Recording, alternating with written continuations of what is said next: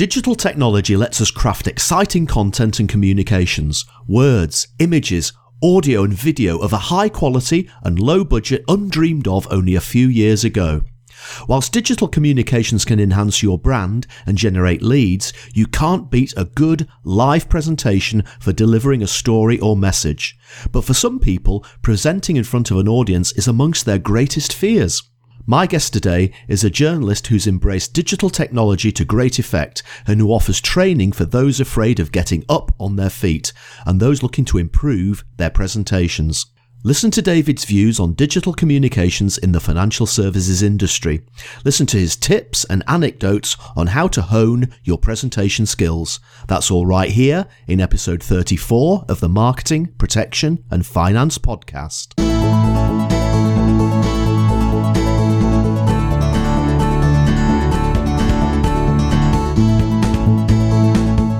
Welcome. You're listening to the podcast for providers and advisors looking to share business ideas and inspiration in the world of protection and finance.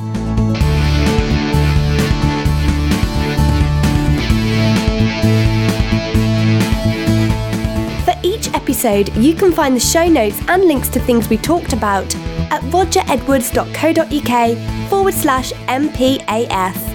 So let's get on with the show, and here's your host, Roger Edwards. So let's get started with today's interview, and I'm delighted to introduce you to David Worsfold. David has over 30 years' experience as a journalist, mainly covering the insurance industry, financial services, and politics. He has a broad experience of editorial management in large and small publishing companies, launching and relaunching publications, brand development through the launch of conferences, awards, and websites, and of overseeing production and design services. He's been the editor of Post Magazine, Reinsurance and Insurance Age, and he's three times winner of the Insurance Journalist of the Year Award, winner of the Best General Insurance Journalist at the 1999 Financial Services Media Awards, and the Lifetime Achievement Award in 2007. David launched the British Insurance Awards, the Rehabilitation First Awards, the Cover Magazine Protection Awards, and established the all party parliamentary group on insurance and financial services. He has extensive experience of realigning content creation and delivery for the modern multi-platform mobile world, especially working with publishing teams that need to move from a print-centric environment to a web-first world of today. He has an extensive experience of using social media to promote content, products, businesses and organizations, including building video and audio content for Incisive Media's websites. So, David, welcome to the MPAF podcast. Well, good morning. David, that's a fairly impressive CV I've just read out for you there. You, you collect things as you go through life, don't you? I mean, it, it's a function of having been around in, in the media and in the financial services sector for quite a number of years. And you've taken quite a strong interest in the development of digital technology and social media over the last few years, haven't you? Well, absolutely. I mean, it was quite clear a few years ago that uh, you know the, the world of publishing in particular uh, was going to uh, undergo a huge transformation. I mean, it had a massive challenge as as the digital revolution gathered pace because you had this sort of shifting of the, the tectonic plates of publishing, if you like, as you had this migration from print to, to digital. But then sitting on top of that, particularly the publications that I've been associated with, publishing for the financial services sector, sitting on top of that, the mother of all recessions. So the scope for publishers to really proactively invest their way through the digital revolution has, has been somewhat limited, which has made it even more challenging, but actually I, I think has made the responses more creative. And we want to talk today about the digital revolution and about social media. And also, we're going to talk a little bit about some of the work you've been doing helping advisors and other financial professionals to hone their presentation skills. But before we get to that, David, tell us a little bit about your background, where you came from, what your ambitions are, basically, what makes you tick. I, I mean, quite simply, my, my ambition, I, was always to work in the media, to be a journalist. Uh, I, yeah, I've, I've always been a good writer right from when I was at school. And I think my fascination with newspapers can be traced back to the, the typical primary school project that I think most people of my generation did at some stage, where you were asked to bring in a copy of that day's newspaper. And um, I, I, can't for the life of me remember what the story was. Um, my primary school class was huge. There were 50 of us in it. Wow. And half of them read the Telegraph because they came from a posh estate. The rest of us read the Daily Mirror because we came from the council estate. There was a sharp division. But there were four different front pages on the Daily Mirror that day. And that absolutely fascinated me. As I said, I can't for the life of me remember what the big breaking story was overnight that caused them to change front page four times. But that had me hooked. And, you know, thus, I think I, from that day on, I was destined to some sort of career in the media. And more recently, I, as you said very kindly on the CV, I've you know, worked for publishers large and small, worked at very senior levels in editorial management. Last 18 months, I've I've gone back to my heartland skill of primarily being being a journalist, being a communicator. Actually, is what I think about it because um, face to face content is is content. Conferences, seminars, presentations are just another way of delivering content, but, and they just require a different set of skills. I think a lot of people writing. forget that, yeah. don't they? That journalism is just another form of communication, and, and, indeed, as we mentioned in this in the social media and the content marketing uh, world, quite a lot of people are hiring journalists to be their content editors or editorial calendar producers because that sort of communication is absolutely ideally suited to the digital age. Yes, it is. I think you're right. I think the financial services sector is slowly waking up to to that opportunity. Yeah, I, I think you can see some of the things that have gone wrong, you know, particularly social media has come along as a, as, as a great um, communication channel. That this it doesn't work for financial services if you haven't got good content behind it. Social media is a great content marketing platform for financial services.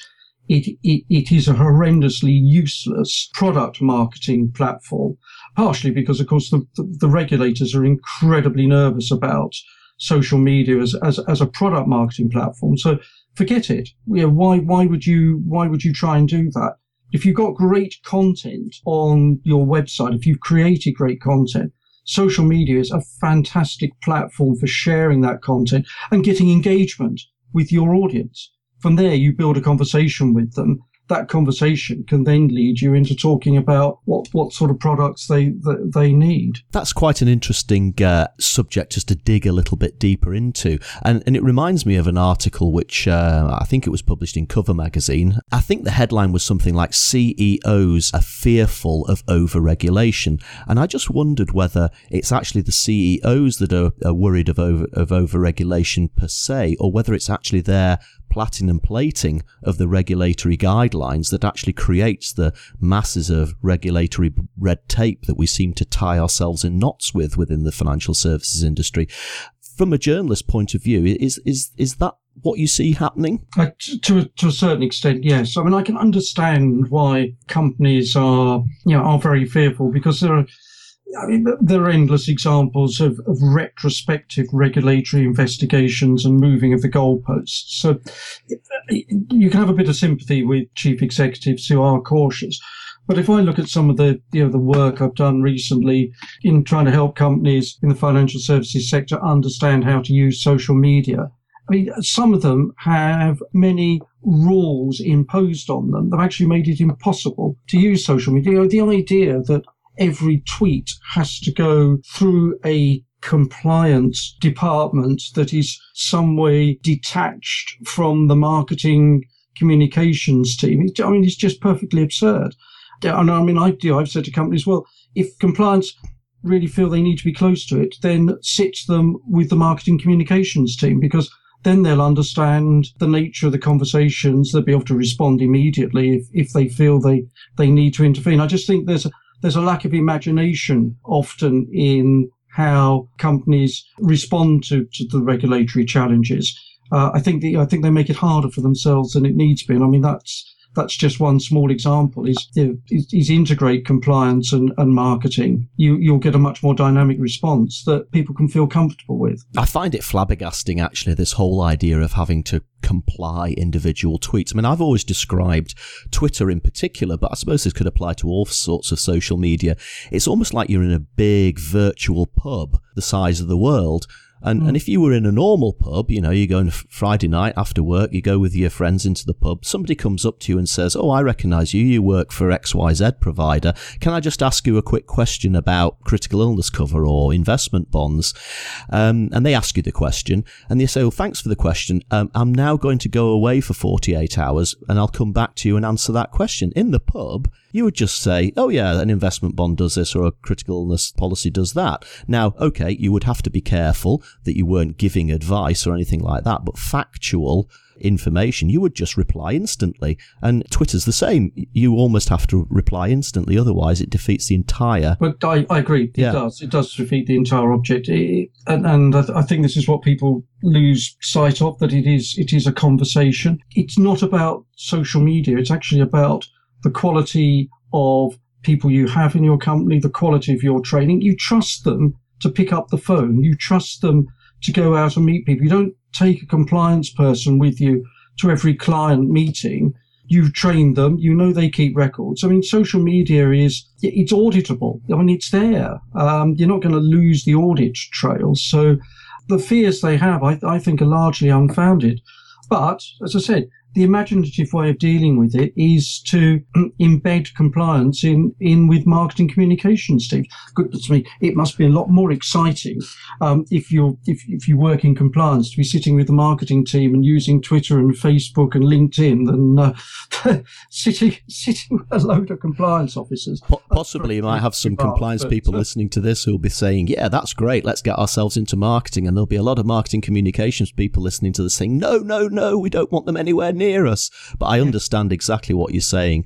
We've got to, the, the marketing and the compliance side have got to balance each other out and come up with a, a common sense and sensible yeah. approach to this whole issue. The Financial Conduct Authority launched a consultation on social media towards the end of last year. We haven't actually seen the, the, the outcome of it yet. But um, it was a classic case of I wouldn't start from here because it was all about using social media for product marketing. Well, why would you? Mm-hmm. Yeah, it's about content marketing. It's about having a conversation with your customers. It's not about selling product. Now, I can understand what the FCA is fearful of is the bucket shop wide boys um, with very dodgy products trying trying to exploit vulnerable people uh, in, in a very simplistic way. And goodness knows that's gone on from time immemorial. But it showed that actually the regulator doesn't understand social media because they just talked about it as a, as a product marketing vehicle. They didn't understand it, it its broader potential. So let's just be let's just um, cover that off there, David, and and just give people who are listening to the podcast a, a, very simple example of, of what you're saying there. So a product marketing tweet and and a and a poor non-compliant product marketing tweet could be something that says guaranteed 50% return on our investment bond. Click here for details. So that's bad. Whereas you could say click here for a video that explains how investment bonds work. Yes that's right. Absolutely. And because the, and the video which might go into more detail or it's a piece of written content on a website doesn't really matter what it is. Yes, you do take more care over that. You do make sure that any advice that comes through in that is is compliant, but you're marketing the content, and it's the content is is is compliant. So yeah, that's you, have you've sort of got the essence of uh, you know of, of what the right approach to using social media in the financial services sector is. David, one of the main reasons that uh, drew me to your profile on LinkedIn, although we have spoken many times over the over the last few years, was something that you've recently started doing again, which is training professionals in presentation skills. And this led to a conversation over the phone a few weeks ago, and I, and I found it fascinating because it linked into something, uh, no pun intended, it linked into something that uh, Phil Calvert was talking about on the podcast a few weeks ago. Now, Phil trains financial advisors how to use social media. He also does presentation skills courses as well. And his view was that perhaps more than ever before, seminars pr- provided by financial advisors to the public are perhaps a really powerful way of talking to potential clients about quite complicated subjects. And one of the reasons why quite a lot of financial advisors don't take that route, apart from the sort of, I suppose, the past visions of it just being seminar selling, which of course it really isn't. It's more about group communication. But I think it's that almost that fear of standing up in front of an audience and, and talking. So, has that motivated you to move into this uh, area of training? Yes, yes, it has. I, I mean, I've helped uh, a lot of people over the years make the journey from what I call from you know behind the desk or behind the computer screen to the front of the stage, because uh, it, you know if you're going to develop your career, almost whatever profession you're in, at some stage you are going to have to stand up in front of audiences. And uh, most people, there are surveys done that show that people fear making a speech or a presentation more than they fear death. Wow. Which is quite breathtaking, really. Uh, it, I mean, it is one of the number one fears, you know, th- that people have in their lives.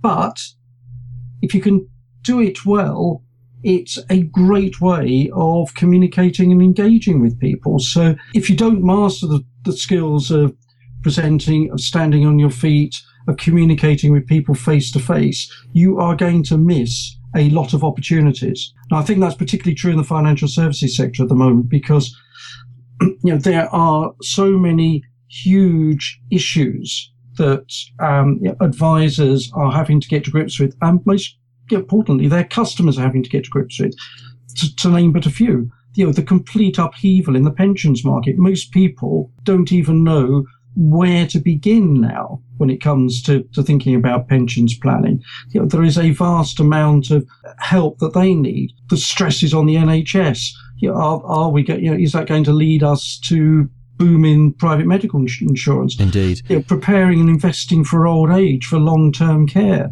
You know, I think people are beginning to understand that you can't see your house as as your nest egg to provide for all of these things in, in what's going to be a very long old age for most people. So there, there are vast issues. They're, they're big issues. And people are, are, hungry for information and knowledge and understanding and insight. You know, and talking to people in groups because people like being in groups when when they're confronted with issues like that because they'll be interested in the questions that other people in similar positions are going to ask and uh, yeah so the group approach to communicating on those sort of issues works really well Again, it's just another element of content, as you say, in the same way as producing a video about the pensions changes is another form of content. Running a seminar is is the sort of thing that people want to consume. And it's the sort of thing that's going to get a financial advisor and indeed a product provider in front of more people. But what do you think are the are the things that are stopping people from getting up in front of an audience of people and talking about these issues? Now you've already said that some people fear public speaking more than they fear death. There are loads of books that you can go out and buy. You know how to talk like TED, and you've got all these books that tell you how to structure a presentation, all these books that tell you you should be using PowerPoint, all these books that tell you you shouldn't be using PowerPoint. Some of these books tell you where to stand on the stage, how to open, how to close. It sounds like it's a it's a huge cottage industry trying to train people to present. What's your simple approach to giving people advice on how to be a better presenter. Uh, you're, you're quite right that there is there's a vast amount of um, literature out there. There's a lot of advice. A lot of it is contradictory. Frankly, I think a lot of it's just plain wrong my approach is to try and build on someone's own personality and the, the strengths of that personality. Because we're talking about working here with you know, people that have already been successful. They are successful financial advisors. They're successful managers. So they, you know, there, there have to be things in their personality that have, have made them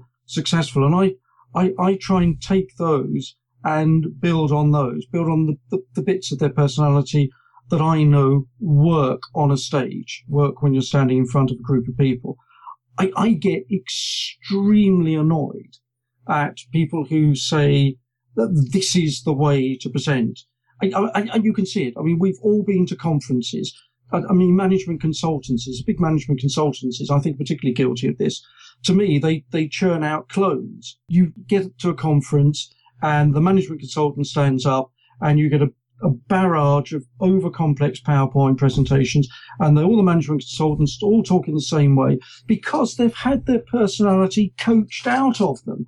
You know, there is an XYZ firm way of presenting, and you will present in that way, and you will become a clone, you'll become a robot. Well, that doesn't work because we, you know, we're all human beings. We're sitting in an audience. We, We're individual human beings and we respond to the individual on stage. The more that individual appears as themselves and appears comfortable with themselves, the more we're going to respond to them. Now, look, there are always things that people have in their personalities. There are traits they have that hold them back on stage. I, I, I'm well aware that, for instance, that I naturally talk quite quickly. And and when you're nervous, which you're going to be when you're on stage, you tend to talk even faster than normal. So yeah. I know when I'm on stage, I have to tell myself to slow down, to pause, to drop the pace a bit, drop the voice a bit, and then pick it up again and go back. And that, that makes a good good presentation. That's a lot of introduces a lot of variety in pitch and pace. But I have to be very aware of my tendency to to make one of the classic mistakes, which is just to talk too fast. And so you can, you can work with people. You can say, well, you know, that works. That, that what you do uh, naturally in communicating with people works. So let's just build that and let's do that bigger on stage because it has to be bigger when you're in front of people, and that that's often the bit that people really struggle with. Is is magnifying um, their personality on stage because you, you you have to to put it across to an audience, and the bigger the audience, the harder you have to do that. So I I work mm. very hard to to build on what I think are people's natural strengths. And I, I, sort of get extremely annoyed when people say there is a here's the here is the way of presenting because that's rubbish. It just doesn't work for everybody. And if people have got individual personalities, then that's obviously what you want to focus on, and that's what's going to make it interesting. But if you go to a conference and there are 15 speeches over two days and everybody's the same, then it's going to get very dull very quickly. Uh, but you can see how this has, has developed, and again, the PowerPoint thing comes to the fore. I mean, I used to be the PowerPoint guru. I can remember turning up at the cover forum in London probably 10, 15 years ago, and the audio visual producer was horrified that I had something like 79 slides. He says, You've only got 20 minutes to talk. What are you doing with 79 slides? I just said, Well, I talk very fast. And I'm sort of going through a, a, a completely different phase of my presentations now. I tend to talk without slides at all. It's just, I think I've probably realized it's all about what I've got to say and how I put it across in my, with my own personality rather than relying upon these slides as a crutch. And, and I do have a laugh now when I go to a, a seminar or a, or a, or a presentation and, and somebody puts on a slide up onto the screen and it's got minute writing. It's probably a table with actuarial charts or something. And the writing's so small that even the people on the front row can't read it. And he'll say something like, I'm sure that none of you can read this slide. And I'm just sitting there thinking, the well, why the bloody hell did you put it up then? yeah, I know. I, again, I would never be dogmatic about PowerPoint. There are plenty of times when PowerPoint can be a very useful aid. You know, you can put across quite complex topics uh, with with the aid of PowerPoint, and sometimes it works. And you have to learn when it does work, and, and, and when you use it, you have to learn how to use it effectively. So I wouldn't be dogmatic about that. I, I, mean, another example, Roger, of the sort of dogmatism that you get in um, from, I, I, think, a lot of presentation trainers is the other classic bit of it is, is never use a script. It will just be boring. It will just sound like you're reading it out. But I say to that, really? Because there are times I mean, you would have been to some of the, the, the many the awards nights, for instance, yes, that, yes. Uh, that I've you know I've launched. You can't do an award night presentation with all those names, company names, categories. You can't do that without a script. You've got to learn to read from a script. And also, I always tell people the story that when Winston Churchill first got elected to Parliament, he was already an all action hero. You know, he, he fought on the northwest frontier. He'd escaped from the Boers in South Africa. So he was a boy's own hero, got to Parliament. And the macho thing to do in Parliament in the late 19th century was to speak without notes. Right. Churchill was act- actually a, a very poor extempore public speaker. So he actually wrote his speeches out and memorized them, which is a, a very, very risky thing to do as he found out. My politics lecturer at university told me that he once dried up in the middle of a speech in the House of Commons. um, and I mean, I, I didn't believe him. So I, I spent a, a, very long night in the university library going through dusty copies of Hansard. And indeed, there is a speech where Churchill just dried up mid sentence. After that, he always used a full script. Yeah, it worked for him you know, some of the greatest speeches ever given in the English language were given by Churchill from a full script. What's more is you, when you read the word Churchill's words, you, you hear that you know, that intonation that's very distinctive. Those emphases are marked in the script. That's how meticulous he was. Look, it, it worked for one of the greatest public speakers of the 20th, 20th century. So it can, it can work for anybody. If it is right for you, in certain circumstances, then use a script. You just have to learn to use it properly. So I get very annoyed by people that are very dogmatic about all of these things. That's really interesting, David. And I was also quite interested in what your thoughts are on the actual structure of presentations, because again, you know, classic beginning, middle, end, or the classic cliche about presentations tell them what you're going to tell them, tell them, and then tell them what you've told them. Do these structures hold up, or should we be looking at some different way of putting a presentation together? I, I think broadly a lot of the um, traditional structures, uh, they, they do work. I mean, there are a number of different ways of um, of looking at them. I think you got the first thing you've got to do with the presentation is is deciding what you're trying to do with it. Yes, trying to inform people, persuade people, sell to people motivate people? Are you debating? Are you there to entertain? Or are you actually trying to combine several of those different elements? I, it, I think often people don't step back and say and think clearly enough about actually what, what the real objective is, is going to be. Yeah, I, and I always sort of see the, the bits you've got to work on really are, are, are, the, are the beginning and the end. If, if those work, uh, people remember a good beginning, they remember a good end. Um, it doesn't mean the middle, the rest of it can be rubbish, but uh, it, it, does mean that you, you you've got the security of good bookmarks at either end. Uh, pe- people will, will remember something from it. I, I, mean, often it depends how long a presentation is going to be. I mean, Indeed, if it's a very yeah. short presentation, you don't need to tell people what you're going to say, say it and tell people what you've said. But if it's going to be 20 or 30 minutes, it's probably not a bad thing to, as part of an introduction, to give them an idea of what the story is going to be. Yeah, um, and of course, yeah, going, going back to what you said before about scripting, quite a lot of people don't script, as you say, but I've always been pretty dogmatic with the fact that I always script the beginning and I always script the end. Sometimes yeah, I'll script a bit in the bit in the middle, but always the beginning and always the end. Yeah, yeah, you're telling a story. I mean, this is sort of my, my, my journalist's background coming through. For me, what you do as a journalist is you tell a story. It doesn't matter whether it's a hundred word news story or a 3,000 word feature. You're telling a story. And if you don't have a sense of a narrative with that story, then it's not going to engage the reader. It's the same when you stand on a platform.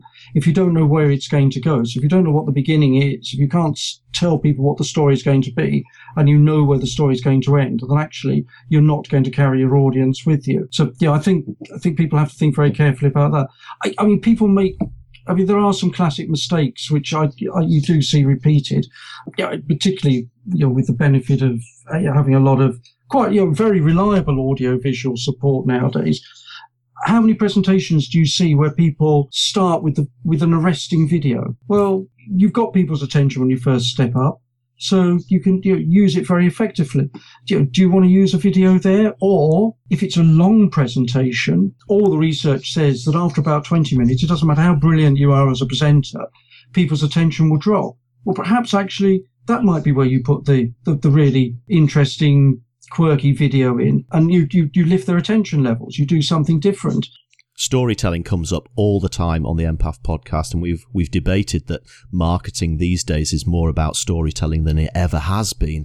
And of course, you've just said exactly the same thing. A good presentation has to include stories, has to include real life examples, has to include emotion and feeling, and, and, and those sort of stories always get the message across a lot better than just facts and figures and just lots of print on PowerPoint slides. Yeah, no, absolutely. I mean, why do I tell the story about Churchill and his use of scripts because I, I could I could explain in a very dry way why scripts work in certain circumstances. Turning it around uh, you know, a, a, a, person and a person that most people know something of, it, it works. It, be, it, becomes memorable to them, and people remember it. People remember stories about people. People remember stories that have emotion in them much more than presentations that are just full of dry facts. And yeah, I think yeah, there's always a danger, you know, with complex topics, and we talked about where where where are the opportunities for financial advisors? Now, you, there are, they're there, you know, around these very complex topics about pensions and so on and so forth. Um, there's always a danger that actually they, that they become very dry, and you take the human out of it, you take the emotion out of it, and it's very important that that, that you don't do that. David, tell everyone uh, just a little bit about the course that you offer. How long does it take? Uh, where do you offer these courses, and uh, and what do people take away from it in terms of content? Right. Well, what I what I normally do is I, I, I come into people's offices. I mean, if if if that doesn't doesn't work, then uh, we we can find a, a venue that does work. I, I, usually try. I try to work in groups. I mean, I will do one-to-one coaching is fine, and I'm very happy to do that with people. But actually, I, people learn from each other. Yeah, uh, worked in groups of sort of four to six for a day can achieve quite a lot. People have to be prepared to step out of their comfort zone because I don't just talk about scripts and structures. I actually do a lot of work on how people use their voice, how they stand. Um, so people have to be prepared to do what they might find quite silly, mm-hmm. challenging voice exercises, but they're they're all exercises that you know professional voice coaches use that I've you know, people that I've worked with over over the years, just to try and get them to realise actually their voice can do a lot more than they think it can do. Yes. So they have to be prepared to step out of their comfort zone a little bit. But you know, I get them to come and do some presentations, and we talk about those. We do some exercises. We look at what works and what what doesn't work for them. We can focus particularly you know on on on their strengths and, and also on their weaknesses. I mean, people have to accept that um, we're not all superstars when we stand up on a stage in front, you know, and stand behind the podium. That um, you know, sometimes we have traits that that let us down, and they have to be prepared to to have those corrected. I also always ask people to bring some poetry or prose with them because actually reading someone else's words out again highlights um, things that they they need to work on. It particularly, it's very good for helping people understand why they need to vary pitch and pace a lot more. Indeed, yeah. So I do a lot of work on that. And yeah, if, if they're people that use PowerPoint, we'll put in a module on, on PowerPoint. Um, if they're people who need to do things like awards night presentations, I can do that. I mean, obviously, if you put all the modules in, you're talking about a, a day and a half to a two day course. Of course. But, uh, yeah, you, you, you can achieve quite a lot with people in in in a day. And I, I, I like to think that everyone that spent a day with me has gone away feeling more confident, uh, having more tools that they can use when they're standing up in front of people. Coaching people to do award ceremonies is interesting. I bet you would clean up if you could come up with a foolproof method of getting the audience to shut up during the awards themselves rather than talking over everything. Roger, there, there, there isn't.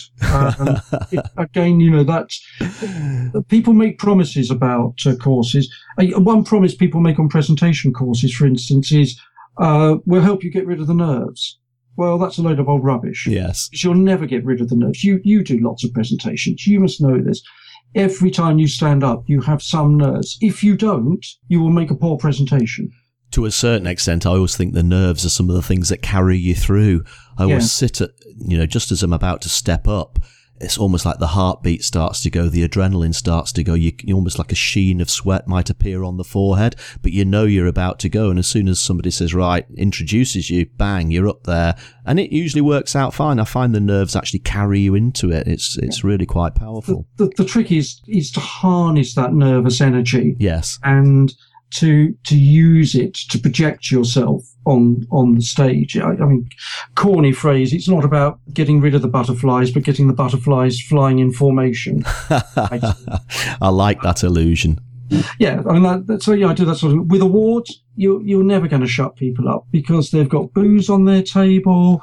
You know, their their category's probably gone. They've won it. They're celebrating why on earth would they shut up? And I mean, I mean, nothing's worse than a award night presenter standing there saying, "Well, please, can we have some quiet?" No, I know. Can you please be quiet? Well, why the bloody hell do I want to be? I've opened the champagne. I've won the award I've coveted all my bloody life. I can, there's someone standing on the stage telling me to shut up. This is not working for me. Um, I, so the, you know, the, the, the trick is about pacing yourself. People go with award ceremonies. It's no good starting off at full volume, full whack, really in your face because you've got no gears to go through. As you go through the presentation, you need to go through the gears. You'll need to, to raise it. You'll need to get bigger. You'll need to get louder. You'll need to get more forceful. Um, um, to get over the noise because the noise will grow. You just have to accept it. Interesting, interesting, and fascinating. David, thank you so much for coming on the MPAF podcast this morning to talk to me about social media, the financial services industry, and the fascinating subject of presentations and seminars. Roger, thank you very much for having me. And David, before we go, I always like to finish the MPAF podcast with four quick business questions. Are you happy to stay just for a few more minutes to cover that off? Of course, Roger. If there was one thing that you could change about the financial services industry, perhaps by waving the magic wand, what would it be? I, I think, given where the industry is at the moment, I would think it would be uh, learn to talk to customers as people. I still think the industry has, it falls into the trap constantly of thinking we've got products now, how do we find people to sell those products to? I think they talk to customers first and, and met their needs. And I know that's the mantra that sits behind, uh, you know, endless, um, you know, sales conferences and management seminars, and all that sort of thing. They're, they're not there yet. What's the one business model or a product or a campaign that's caught your attention in the last year? What did you like about it? Because I, I actually like the, the Pru Health product because I actually think that that really um, does begin to, it, it's radically rethought a, a, a, product. You know, it was just been stuck in a rut, I think, for, for generations. And I think the way they've thought about it in a much more holistic way, in a way that I think uh, people believe is, is interesting, is actually makes it more relevant to them. Yeah, it's tapping into something that people are familiar with, i.e., keeping fit, eating healthy, and uh, and applying it to a pretty dull product like insurance. So yeah, very very um, impressive way to do that. Tell us about an app or a gadget that's made a huge difference to your life and or your business? I can't go anywhere without my iPad. It's transformed the way I work. I mean, it makes mobile working just so easy. It's brilliant. I mean, I can make a video on the iPad. I can edit it on the iPad. I can upload it from the iPad, sitting sitting in a pub with decent Wi-Fi. And finally, David, what's the best business book you've ever read? Tell us why you like it so much and what you took from it. Well, I, I, not necessarily the best book I've ever read, but it was one that I've I've read recently, which absolutely transformed um, a topic that I think a lot of people might find rather tedious, which is the topic of big data. I found a book which is called Big Data, a revolution that will transform how we live, work and think by Viktor Mayer Schönberger and Kenneth Cukier. And it's brilliant. If, if people are wrestling with what big data is, how it can transform business, it's a great book. I'll have to dig that one out, David, because yeah, I agree with you. There's a lot of gobbledygook written about big data. And before we sign off, David, tell everyone how they can connect with you on wherever it is Twitter, LinkedIn, your website, your email address. I will, of course, include all of these details in the show notes for this episode, which you can find at rogeredwards.co.uk forward slash MPAF. But tell us how to contact you, David. Uh, well, I'm a big user of Twitter, as you well know, Roger, because I think that's, that's, how we initially set up this um, this podcast. So I'm on Twitter under my own name because I, I I don't believe in silly identities on Twitter. So just David Worsfold, you find me there. Uh, on LinkedIn, got a big profile on LinkedIn. I have my own website, which is at worsfoldmedia.co.uk, or my email is david at worsfoldmedia.com. Uh, be delighted to hear from anybody, talk about any of the uh, topics we've covered today. That's great, David. And I hope that people do get in touch with you after listening to you on the MPAF podcast, particularly to talk about your views on social media and, of course, that very interesting presentation skills course that you run. David, thank you so much for talking to me today. Let me wish you every success for the future, and hopefully I'll catch up with you again soon, probably at an awards ceremony or two. Yeah, look forward to that, Roger.